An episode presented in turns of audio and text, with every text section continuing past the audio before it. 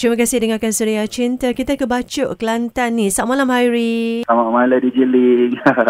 Apa khabar? Alhamdulillah sihat. DJ Ling macam mana sihat ya? Ah, DJ Lin okey. Cuma malam ni macam sesama sikit.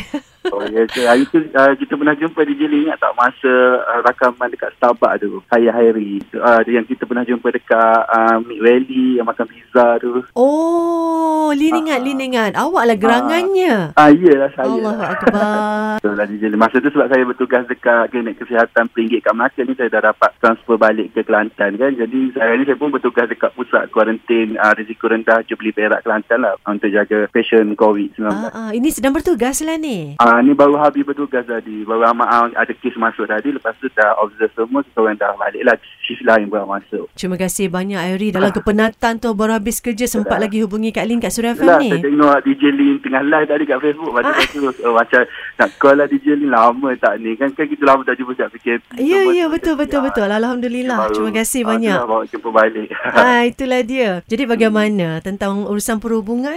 Alhamdulillah sebab saya belum kahwin lagi kan DJ Lin. Lepas Ha-ha. tu Pasangan saya tu ada dekat ah, bertugas ah, jaga kes COVID juga. Lepas tu kita orang pun cuti tak ada kan. Tujuh pagi, tujuh malam. Tujuh malam, tujuh pagi. Kalau cuti pun macam, yelah sekarang ni sebab tak boleh tak boleh rentas negeri lagi. Sebab kita pun tak ada hubungan apa-apa lagi. Kalau dah kahwin tu boleh lah. Hmm. Mm-mm. Sebab kita pun tak kahwin lagi Jadi kita fokus pada kerja dulu lah InsyaAllah kalau keadaan dah okey nanti Dah tak ada apa-apa InsyaAllah lah Siapa nama si dia? Siti Munirah binti Muhammad Gitu. Ada kat mana bertugas dia? dekat Kuala Lumpur Nak cakap apa kat Siti Munira tu insan istimewa di hati awak tu Hairi? Jaga diri, stay safe Jagalah takut nanti kan kalau kena kuarantin lagi ha, Biasalah macam-macam ini kan kita bertugas pun Kita dah jaga sebaik mungkin Tapi kadang kita tak tahu kan sebab penyakit tak nampak kan Jadi teruskan jaga dirilah dekat sana tu Saya pun dah lama sebenarnya tak pergi ke sana sejak PKP, PKPB, PKP lagi Mm. ha, Jadi uh, fokus dengan tugas saya je lah Mm. Jadi saya nak ucapkan kepada beliau uh, Jaga diri je lah Rindu tu rindu tapi melalui telefon je lah Video call, waktu bertugas macam tu je lah Mudah-mudahan Siti Munira juga sedang dengarkan Suria Cinta Suria FM Ah, ni dia kan? memang selalu dengar pun DJ ni. Alhamdulillah. Nanti saya pakai salam Kak Lin pada kekasih hati awak. Mudah-mudahan ada jodoh Ya kalian berdua eh. Uh, Okey, lepas tu saya nak ucapkan dekat keluarga saya lah yang dekat rumah sekarang ni. Saya pun tak boleh balik sebab saya duduk dekat satu hotel yang ditempatkan lah untuk kita orang staff ni. Ya.